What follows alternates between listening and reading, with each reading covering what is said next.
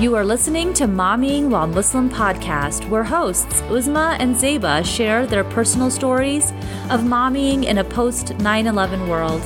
This podcast is designed with the Muslim American mom in mind, so grab a cup of coffee and pull up to their table.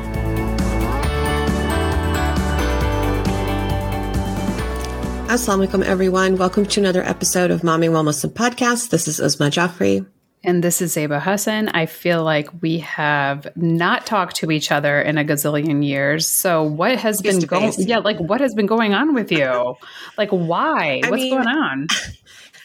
People keep asking me what's going on and I'm like, I am very blessed to say my life is super boring and then last night happened. Oh my god. Um we had an Amber Heard situation upstairs mm. in what? the middle of the night. So it was I don't know if you followed the Johnny Depp Amber Heard well, thing. It was right but, here like, in Fairfax The big deal County. was that, yeah, it was right by your house. So mm-hmm. you know how she pooped in his bed. So, oh, or in their bed. So that's know. what I had I, last night with somebody really coming gross. in and saying, I found.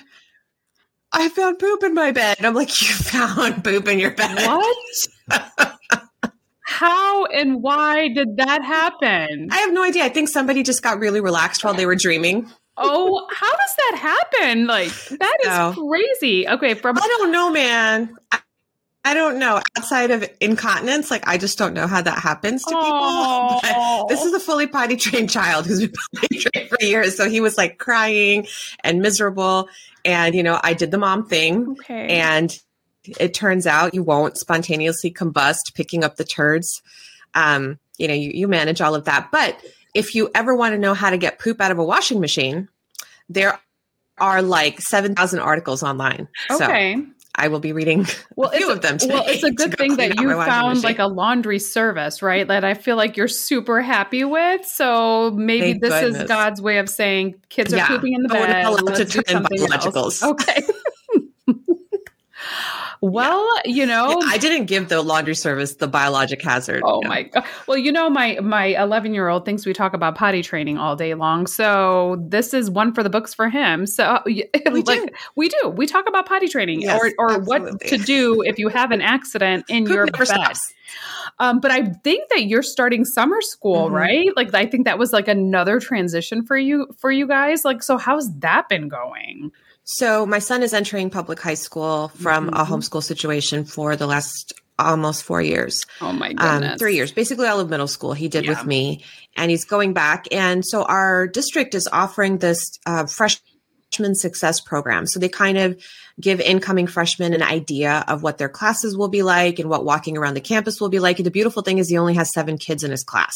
Oh, wow. Which is awesome. So it's That's not great. like that really overwhelming sense that you get your first day of high school, right? So he does some reading, math, and computer, and he has a full day schedule. So he has an idea of it. So first day he calls me at like 10 o'clock. He's like, okay, I'm done. I did my reading and math. Can you come get me? And I'm like, you're like, mm, honey, it doesn't work that way. But it's until two. And he's like, yeah, but I'm done. I don't want to do computers. And I'm like, baby boy, let me tell you, this is very different than homeschool. exactly. You can't do this. you got to stay until so the end that. of the day.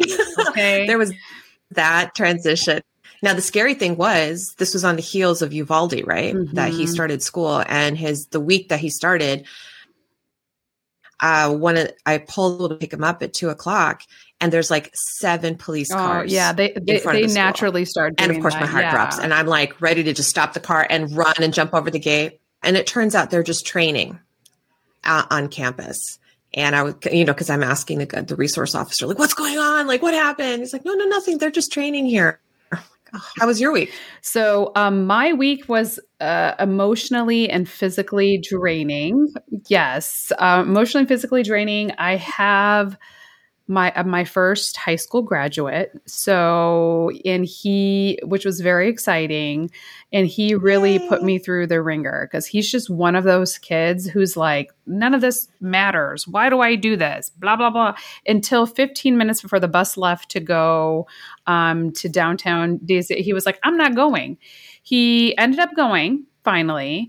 Um, but he went in his pajamas um, and his slippers. And I was like, I don't care. As long as you zip that sucker up. And of course, it was 100 degrees that day and humid, which, you know, it's a swamp here um, in the DMV area. So he was oh. like living his best life. He goes, Everybody mm-hmm. with their tie and their suits, you look stupid. He goes, I'm comfortable. And he ended up having a really good time. So I have officially had my, my first, wife beater. And my wife, he literally is wearing, oh, I sent Uzma a picture and she was like, Why is, I'm like, That's what he at least put a shirt on because he normally doesn't sleep with a shirt. So we should consider that self, you know, exciting. Um, but you know, he's definitely going to that transition. Win. We're we're working we're working through the process of um, you know moving towards the college time. But the beautiful thing is we get to celebrate with so many amazing um, high school graduates. So I think we have uh, tapped in 15 plus graduation parties in addition to our normally crazy oh, schedule. Oh, so oh that is why I'm tired. And I actually came to work today so that I can relax because two out of my four kids are at home. Oh, three, three so out of can get away from people. So I can get away from people. Like, is that sad? Because I'm just like so overwhelmed and overloaded with no, um, with people. Because as people don't know this about me, but I am a very, very much an introvert. Um, it's counterintuitive she to is. what people like. I physically need alone downtime. Even Uzma's like, let's share hotel rooms when we go places. I'm like, yeah, no, I cannot do that. And she knows that. She's like, okay, I will be next door. And I literally kick them out after a certain time because I'm like, I need to power down where she's raring to go. So the beauty of being able to do something with your friends that know you very well, she's like, okay, I'm going to tune out because this girl needs to recharge why don't you tell the audience about how you're planning to get some more recharge by getting away? So, hopefully, for some you time. So, hopefully, for some you time. But part of what we're doing, um, and I have a blog post coming out on Haute Hijab probably later on this week. So, you can start reading a little bit about the journey. Um, those of, of, you all who have known me um, for a while, I have hinted a little bit about the trauma that the generational trauma that I have experienced. Um, and part of my journey in healing that was to kind of get certified and start helping other families deal with generational trauma and the impacts of that. And um, I am doing that final piece that they tell you to do when you're kind of gone through the process, which for me has been almost three years, is to start making amends with the people, and which in this circumstance uh, um, are my parents, for full disclosure.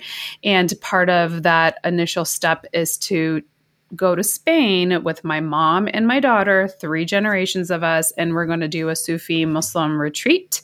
Um, and there's going to be a lot of dhikr, a lot of yoga, a lot of downtime. Um, and I am extremely excited and happy that my mom has agreed to start participating in this process after you know the turmoil we have been in for the last couple of years. And i'm going to be writing and hopefully sharing about um, about that journey. Um, so a little bit you know i'm very very excited about kind of going back um, and being more introspective in in that process. So I'm super excited about it. I think you're going to have a very different experience when you go in October. This is definitely going to be more of a, a healing process for me. And I wanted my daughter to come so that she can yeah, see this is what it takes in order to to kind of make a relationship whole. I think that's like the best part of all of that. Like, I love that you're getting some you time, but also that you're taking her to have this experience and see like Pandora's box being closed again. Yes. You know, and I'm really excited for her because that's not um an opportunity that you and I had growing up. Exactly. So, so inshallah, everybody pray for me. Ready We're ready to to to get moving. But I have to say, you know, we've just been talking a little bit today about it. it's officially vacation, summer vacation. Some of us are in school, some of us are going to the pool. This is me with color. I'm so excited. But it's definitely a time to like slow down look at different perspectives. And in June, we'll be bringing you our series, Muslim Conversion Helped and Hindered. It is, or, you know, is it convert, revert? You know, I think the jury's still kind of out on that. What are their struggles from within and without? What did their new community do right?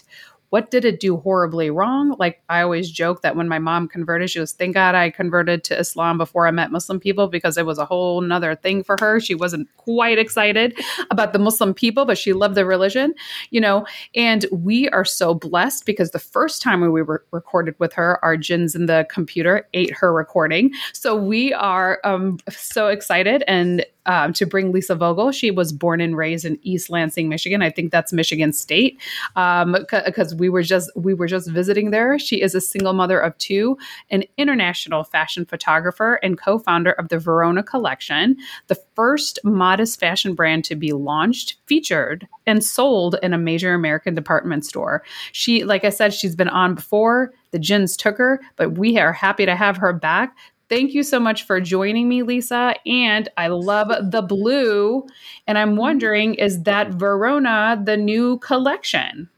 It is head to toe, hijab, pants. I love it. She, yeah, I saw. Her, I saw her in person and I saw this really cute jumpsuit she was wearing. And I was like, girl, when is that going to come out? Because I haven't seen it on the website. So I'm hopeful that it's going to be coming out very, very soon yeah, that's in production. So you actually didn't even see the final piece. I was just wearing a sample. So.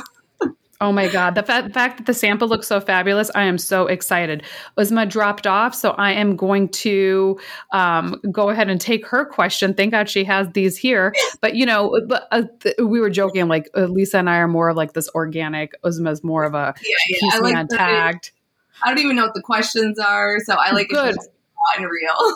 let's let's just go with it. So, you know, why don't you tell us, you know, obviously this is Mommy While Muslim. Could you tell us a little bit about what you're comfortable sharing about your kids, um, your family currently, and your momming philosophy that you can share with us? Um, well, what I'm comfortable with, I'm an open book. So mm-hmm. any questions are on the table. They are seven and eight, and we Aww. live in newly, kind of newly to Sterling, Virginia. Um, I'm a single mom, as you mentioned. Um, I my day is nonstop from morning to night, work, kids, mom. So it's constantly a juggle. Uh, but no, it's just me and the kids, and you know, alhamdulillah, like they keep me very busy. So, if you were to sum up what you would consider your mommying philosophy, what would that look like? I that's an interesting question. Um, so I would say that my role as a mom is to make them the best versions of themselves.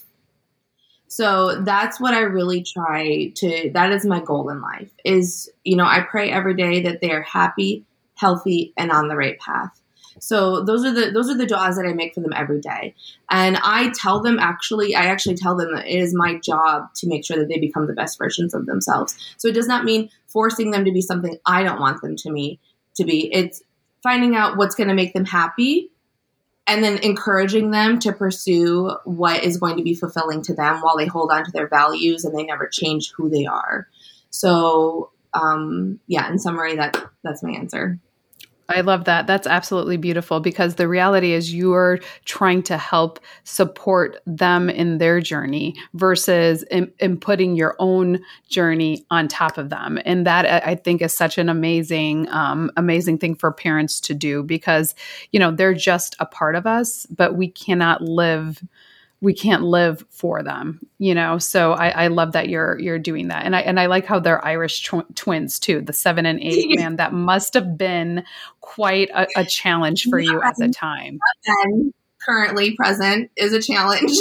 Oh I, you're like, like, back in the day look i am still in the process of that. See i get to look at it ba- in the back the background be like oh that was tough. But you're like no no no. Yeah. i'm still in the thick of it right now. Yeah uh, it's definitely challenging. Like it, it, has its positives and negatives because I feel like if there was one child, then I'd have to be constantly entertaining them.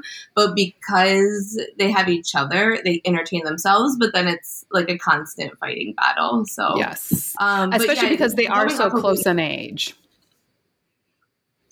Hands down, and boys, like it's it's from things are getting broken they like constantly like getting you know fighting and then they love each other two seconds later so it's uh yeah Alhamdulillah. That's the that's literally normal. Everybody, you know, I have the I have our um, our have our like our OT in our in my like on speed dial and our orthopedic on speed dial because I'm like whenever there's like a possibility for something being broken, I'm like can you fit me in on Monday? and they're just like, gum in. You keep us in diapers over here because of everything, all my kids being crazy.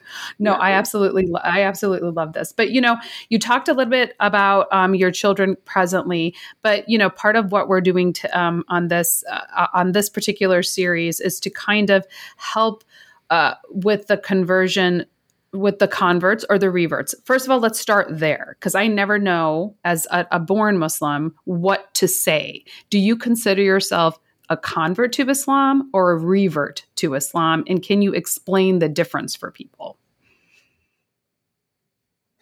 Okay, so to ex- to for my answer, I don't care, and I honestly, okay. it kind of annoys me when people get so like uh, caught up over it. It's like they they're intending to mean the same thing. Let's not get so particular on like words. You know their intention. So for me, it I could care less. You want to call me convert revert, it doesn't matter to me. To other people, it like really matters. The reason why they say revert is because we were all born Muslim according to mm. Islam, and then they lost their way, and then they back to the truth. So that's where the term comes from. But I could care less. Oh, okay, good. Honest. That's so, so, that's that's oh. actually good to know. but because I'd never heard of that because my mom considers she's old school. She's one of the you know she she converted to Islam decades and decades ago, and she considers herself a convert because she at one point really um, believed in the principles. Uh, she happened to be Catholic and converted, so she she definitely um, believed in the principles of Catholicism until she started her own spiritual journey. So she does feel like I I converted, you know, not not to speak for her. So I'd always grown up with that terminology, and it was only recently I heard about this re, the revert, and it, it makes sense logically, but I feel like to your point, it's whatever each individual person feels comfortable uh, comfortable with. Yeah. So I, I I get that, but you know how. I always love hearing the story about how people came to Islam. And if you don't mind sharing, you said you're an open book. I'm ready to hear it. So how did how did you come about it? Did you read a book? Did you meet somebody? Like, tell us what your um, conversion story is. I would have to say that this is hands down. Like before, I didn't know the topic. I'm like, what are we talking about today? You're like, what are we doing? One of the hardest questions to answer, and I'll tell you why. Because I think I've been asked so many times that I mentally have like summarized it more and more in my mind mm-hmm. just to mm-hmm. like answer the question. Um, because my conversion reversion story has was like spanned over like I don't know, a, a decade. It, it, was just like Islam just kept coming back into my life. It was, I'll answer just for anybody that might be curious. Nope, was nothing to do with a man. That's usually people's first assumption as okay. revert. I converted on my own without a man. So um, I just want to put that on the table. Um, and honestly, I think when people think that there must have been a relationship involved for that reason. It's kind of not having full faith of your Islam. That it's like shouldn't mm-hmm. Islam speak for itself, where you man to bring you to mm-hmm. religion, but not to you know downplay that. That's the reason a lot of people do come into it, alhamdulillah, but not everyone's reason. Um, so my journey started back in when I was like 20. I um, I'm kind of a free spirit. Um, I you know, I, I just like jump into things and I decided I wanted to uh, move to Morocco. so, for a semester. I woke up one day and decided to be Moroccan. I love that. That is honestly who I am. Like my mom kind of just like like she's like done with me. Like I would just call and be like "You're up the next day. Um so I was set out to it. I was like, I want to do like I want to backpack through Europe, and then I want to spend time in Morocco. So I um, took a semester off of college and I did an internship. It was paid, and I got a second job, and I waitressed at night, and I saved like every penny um, to to pay for all of this. and I had a Moroccan friend in college, and he um, hooked me up with. It was like his adopted grandfather, who was the director of Amer- American Language Center in Tangier, Morocco, and hooked me up with a, a teaching job while I was there. So I took this on and then I, you know, stayed with, you know, some of his extended family. So I actually lived with a Moroccan family when I was in Morocco. And before that, I, I traveled through Europe and then landed in Morocco. Um, and I taught English for three months. And because I was with a Moroccan family right in the Medina, they were, you know, very, very humble. They uh, didn't have hot water, they didn't have a toilet. It was completely wow. like a why you know new experience for me that has had you know privilege my whole life in every sense of the imagination and went right into this um, but when i was there i decided to wear an abaya and hijab just out of respect it wasn't mm-hmm. any you know necessarily because i was interested in islam it was simply because i wanted to be respectful to the norms so i wore it outside and then i would even like pray with the family. I didn't really, I didn't know what I was saying. I didn't know what I was learning. So it was just kind of like going through the motions, but it was just an experience for me.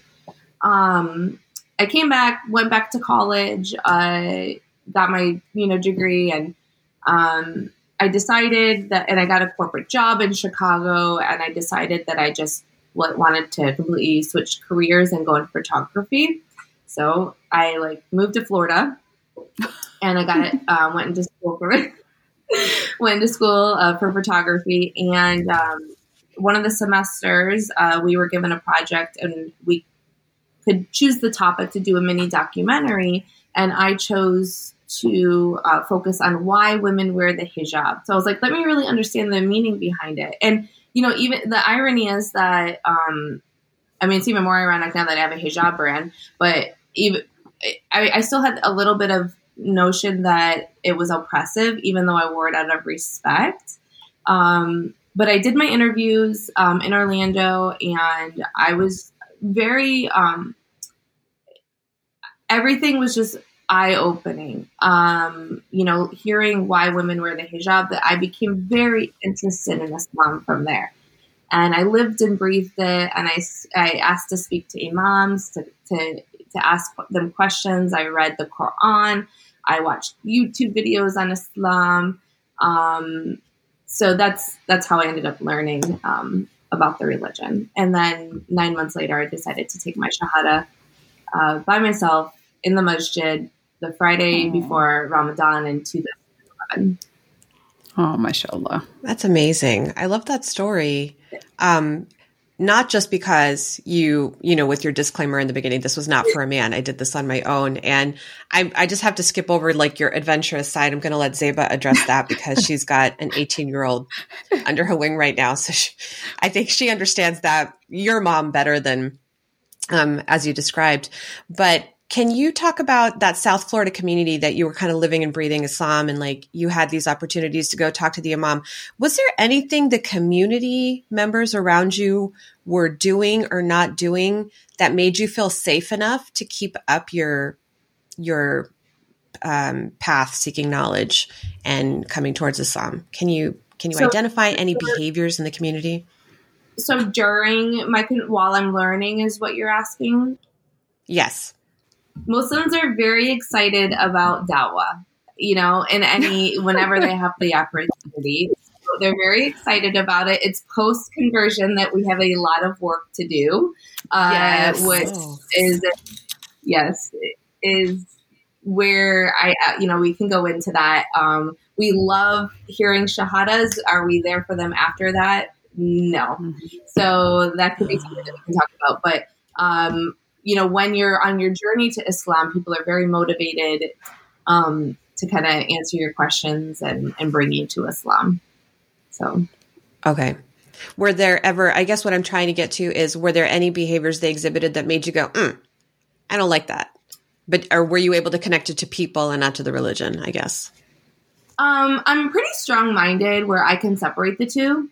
Um, but honestly, I don't think that there were too many like um, instances that I would say that was a turnoff prior to me converting. I think I saw, you know, it was very welcoming. Um, I I was volunteering with Project Downtown in Orlando. I think they have it in the DMV area, um, mm-hmm. where you go to the mosque and you, uh, you know, college kids come together and you uh, feed the homeless. Um, everyone was pretty much very involved and you know very welcoming and kind.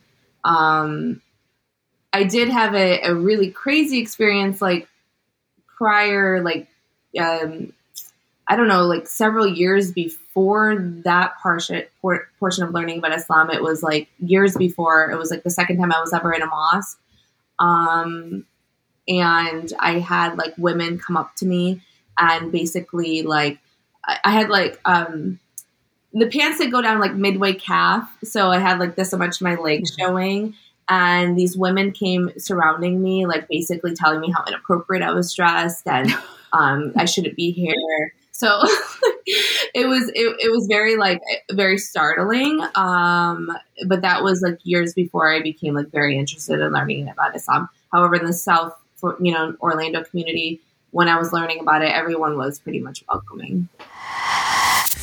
This episode is sponsored by Guidance Residential.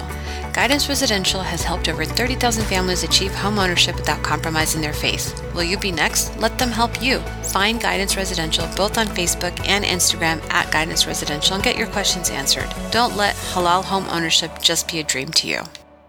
As um, a child of somebody who converted, I was able to witness um, the treatment of my mother in those types of circumstances, and and it wasn't pleasant. I'm just going to say that. Granted, I'm hopeful. You know, she, she converted 40 plus years ago, um, and so uh, I'm hopeful things have changed since then, and we're a little bit more welcoming. Um, but like I alluded to in the beginning of the of the uh, podcast, I said, you know, she was always like, "I'm glad I knew about Islam before I met." Uh, Muslim people because I think it might have changed her mind in a lot of circumstances. And part of that is what you were just talking about. Like they're all about you converting and everyone getting it's like a celebratorial thing. Everyone's excited. Okay, so as soon as you say, you know, the, the magic words, it's done, it's over.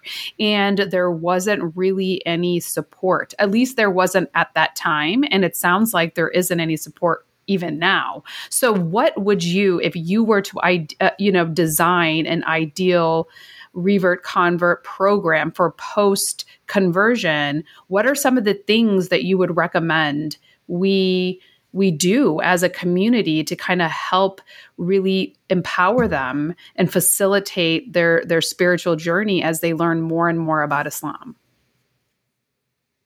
So there actually is a program. It's called Embrace. Uh, one of my really dear sisters is the ED of the organization. She's another revert sister. It's a chapter of ICNA. Um, so there actually are organizations out there, and sadly, it's like there's not. There should be way more. You know, I shouldn't be able to. I shouldn't just be able to list one. I should be able to list multiple, right? Because mm-hmm. you know they're there there for the revert for learning about Islam, but how many are there?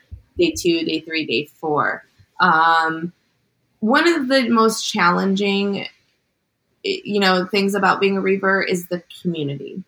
Um, it's not just the aid, you know, aid being alone, and, and mm-hmm. but you know, we are who our friends, are, right? So if we have um, friends around us that pray, that fast, that do zakat, that do good deeds, that keep each other in check and keep each other on the right path, it can help you in your journey in Islam.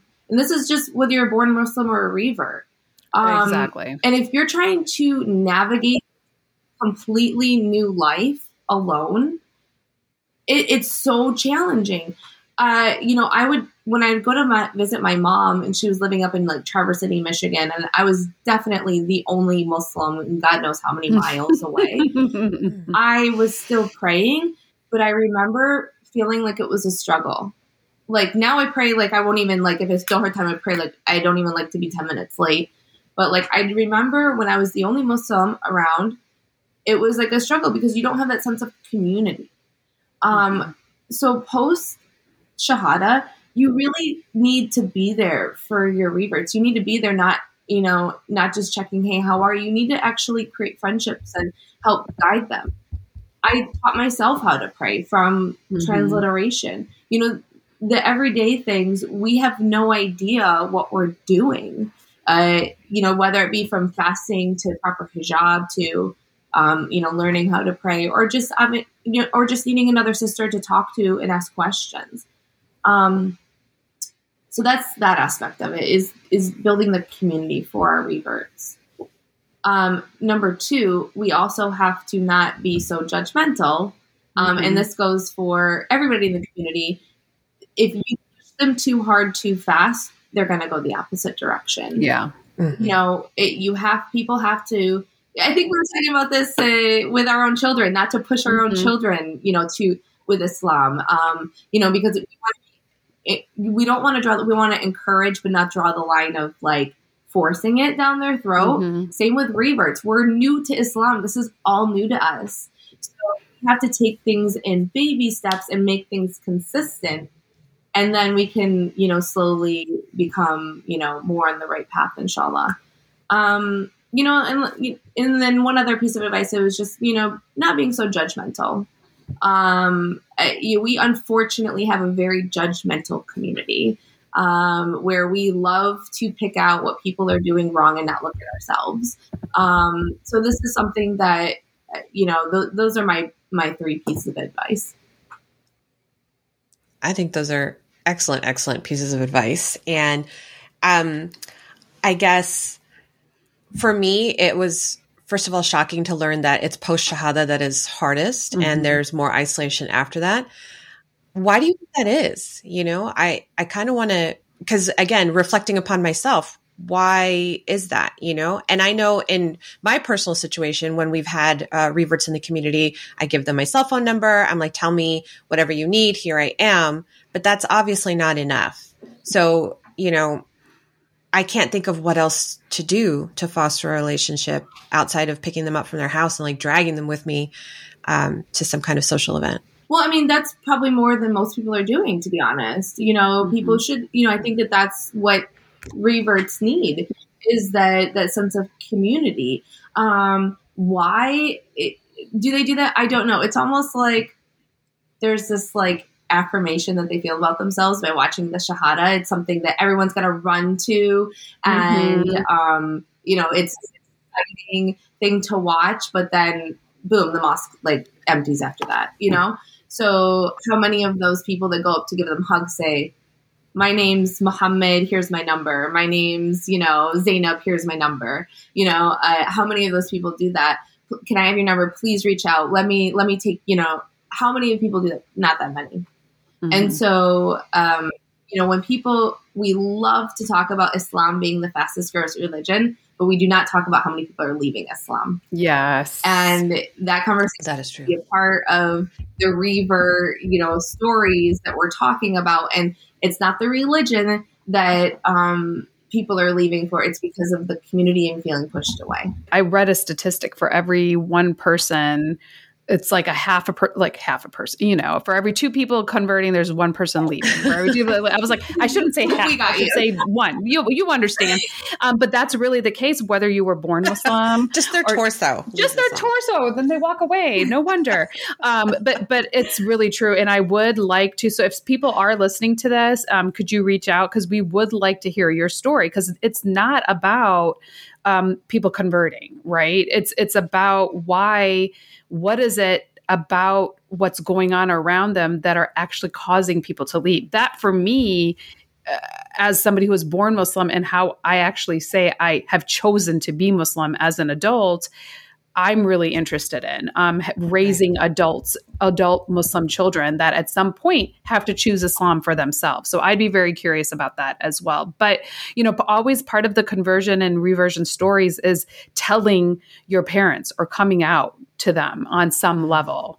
How did that go for you? It sounds like your mom was kind of used to you, you know, flitting around the world and she's like, this is something new. So, like, how, how was that conversation? No big deal. Like, Um, she's like, okay, fine. Yeah. It, so my father was most like chill about it, for lack of a better word. He's he was like, you know, if uh, you're happy, I'm happy. He like didn't really care Um, but my mom was very like when I always say this whenever my convert story comes up is that if a man converts, unless all of a sudden he goes to this long bearded kufi and like so like his appearance doesn't really change, so they don't really mm-hmm. feel anything different about their but the women that choose to wear the hijab, there's a little bit, it's almost like a death in the family a little bit. Mm-hmm. And some people change their name. I didn't. Um, I don't think it's necessary, but like that's, you know, a personal choice. Um, but like I obviously completely uh, changed my appearance. And then I'm telling my mom, no, you can't post that photo on Facebook. No, you can't send that photo mm-hmm. around about me. Yeah. And that has caused a lot of arguments in my yeah. family.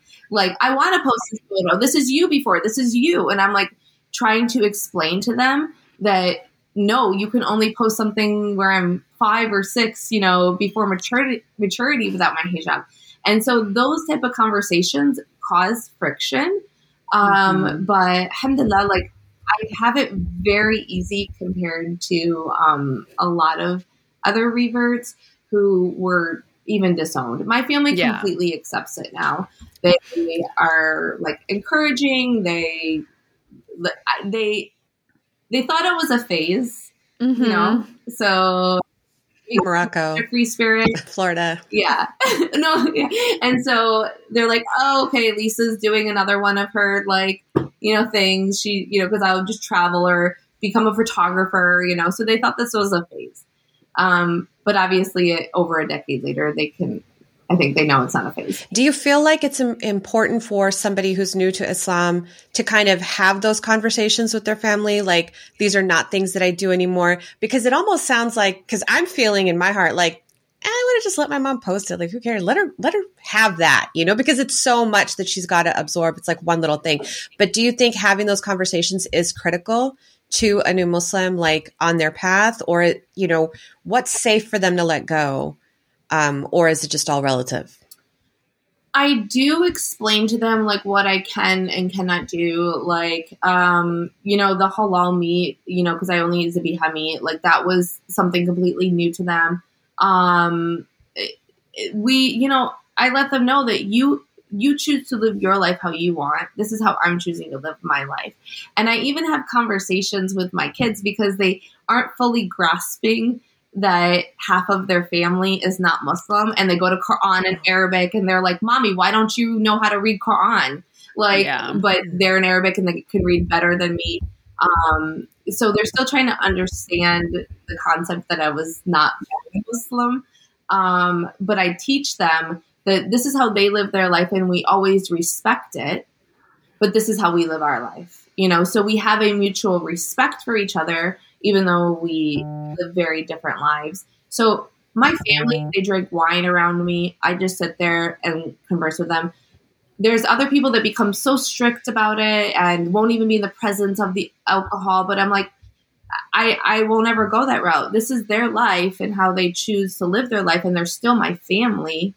Um, mm-hmm. but this is how I choose to live my life. So, you know, that I think it comes down to communicating that I respect you and what your choices are. You just need to respect my choices. You brought up a good point right now, like having these types of conversations. And one of the things that um, we got, got a lot of questions about, and I'm sure you do as well, because your half of your family is not Muslim. How do you handle the holidays and the holiday season. That's literally one of the biggest things people do ask. Um, in in our personal life, I grew up celebrating Christmas with my mom's family when we did because that was their celebration, and I never felt conflicted in any way because we recognized that it was my family's holiday. How do you guys, as a family, uh, deal with that because holidays are big when you share the same religion, right? So, how do you guys deal with it when the religion is mm-hmm. different? Um, I think that's something that's a little bit difficult for my mom as well. She's like, mm-hmm. I want to send them, you know, my boys Elias and Adam Christmas gifts, and um, I'm a little bit more conservative in that regard, where I won't have a Christmas tree in the house. I um, you know, if I had a family gathering and they're celebrating Christmas, we would attend. But um, I would I would probably let my mom give them gifts if it was around everybody because I wouldn't want them to feel left out. But I would also co- have a conversation that this mm-hmm. is their holiday. We don't celebrate this. So I think it comes down to communication that, you know, I, I wouldn't want them to feel left out. So I would let them join in. But they need to know the difference that this is what they're celebrating and we're here to respect their what their faith is. Um, I encourage my mom to send Eid gifts. You know what I mean? Yeah, that's yeah. Um, so yeah, like I, I I'm a little bit more conservative in that in that, um, but it's all situational, you know. Yeah, different strokes for different folks. Yeah, um, for sure. Uh, I wanted uh, not to forget to talk about um, because I was just watching a video of you walking and uh, you were in Times Square. And I remember missing Times Square, but also loving your pants. Okay. I was like, those look like the world's most comfortable pants. And I can't forget to ask her about, you know, the kind of, is it like a rebrand or relaunch of Verona and any new stuff that's happening? And, you know, how Verona played a, played a role in your conversion story or if it did. Well, those pants are Verona and they'll be online next week. so, Yay. I cannot wait to get my hands on a pair or my, my legs on a pair. It comes with a matching top. So, mm. um, so how, how Verona played a, it, it didn't really necessarily, Verona didn't have anything to do with my conversion, but I would say my conversion had a lot to do with Verona. Yes. Um, because you know, I chose uh, the hijab is what led me to Islam, essentially, be learning about why women wear it. And then I became so interested in learning about the religion. And it wasn't for, I was Muslim for a good like four years, maybe three or four years before I started Verona. Um, I was a, you know, in photography school, so I became a fashion photographer. However, I didn't want to do mainstream because I felt like it was not a part of my new values on showing women in a very you know you know objectifying manner uh, so I decided to go towards modest fashion, and it was like not even a thing then. So this was like mm-hmm. mm-hmm. over a decade ago when you don't have all these brands a part of modest fashion. Um, Yazda Spaz and I we paired up and we did yeah, shoots for brands overseas. Yeah, um, and it was you know an amazing experience, but because I became a mom, I could no longer travel around the world doing photo shoots. Um, I was always very interested in designing. So um, uh, my partner Ella Moose and I, we partnered up and we opened up Verona. Um, and really, you know, we wanted, it's obviously a business, you know, to make money, to support ourselves, right? right? Um, but more to it than that is that we wanted Muslim women to we wanted to be proud of who we are and not you know if you choose to wear the hijab to not be afraid to wear it and to not feel any less beautiful and to show that this is a symbol of our faith and i am proud to wear it and i am proud to be a muslim. Uh, so it was more than just a modest fashion brand to us. It was something that we wanted to you know give pride to muslim women to be proud of who they are. I love that I love that. And like you said, it's going to launch next week, the pants. So yeah. you'll probably sell out. So I would go ahead and restock. okay. I'll put the restock right now. Just make some more, please. Because if they come in different colors, like I'm one of those people, if I like something, I'll just buy it in all the colors. She literally it's does. So I have it. Coffee, black, this blue, and a really summery green. Like it's awesome. Ooh. Yeah. Can't wait to see. I'm going them. to buy them all you know, for our fi- well, first of all, we're excited to see the new launch of Verona and and, and get and look for that. Um, so we're going to look for that next week. Um, and for the our final question, I, I I just was really interested to know your thoughts on this. What do you think are some considerations for somebody who wasn't born in Islam has to think about as a mom of Muslim children? So my challenges are slightly different because I am a single mom. It is just mm-hmm. me and the mm-hmm. boys in the in the house. So there are certain things that I have to make a special effort on. Um, Eid is one of them. Mm-hmm. I want to make sh- it's very easy when we're tired and like, i don't want to, you know, go to the mosque and go to all these events. But I make even if I'm tired, I for, made a special effort, especially this year because they're at an age where they're going to remember to go to Jummah prayer, to go to Eid festivals, so they really feel that sense of community. That's one. another aspect is is that you know I have them in Arabic and Quran, and that's very important to me because there's certain things that um, I may not know as a revert, and I want them to learn from an early age. You know how to pray, how to read Arabic. How, you know, so these things don't become a challenge like they are for me, where it's going to be harder to learn when you're older. Um, so I would say that those are those are things that I have to make a special effort on. Um, is trying to teach them, you know, making sure that they are around people um, that will teach them the things that I can't. A lot of us are taking that for granted. So I hope that anybody who's listening hears this and um, understands what you're setting up your ch- like you setting your children up for success, basically. Hopefully. So I really appreciate all of that. One thing before we end, you know, um, Lisa did allude to the fact that she's a single mother. She is very open um, about her story um, to, to that. Um, we didn't want to talk about it on this particular podcast, so you're you're more than welcome to to look her up. She's talked about it freely. We wanted to keep it to what we were focusing on today, which was her reversion story, and didn't want to detract from that. So that's something I did want to say um, before moving moving forward. And to end this on a light light note, we do this thing called a rapid fire, Lisa, where we kind of like throw questions at you and you have to answer at the top of your brain. So I hope you are ready for this. Okay. And no wrong answers. There's no wrong answers. we just want to get to know you on a, a, a different a level. Yeah. Um, and I'll go first because we always ask this question because Uzma and I love books and love book recommendations. What is something you're either currently reading or would recommend us to read? I just got Yasmin Mogahed's book, uh, Healing the Emptiness. So that's what I'm about to start. Because I, I, Oh, I don't have that one. Yeah. Very cool.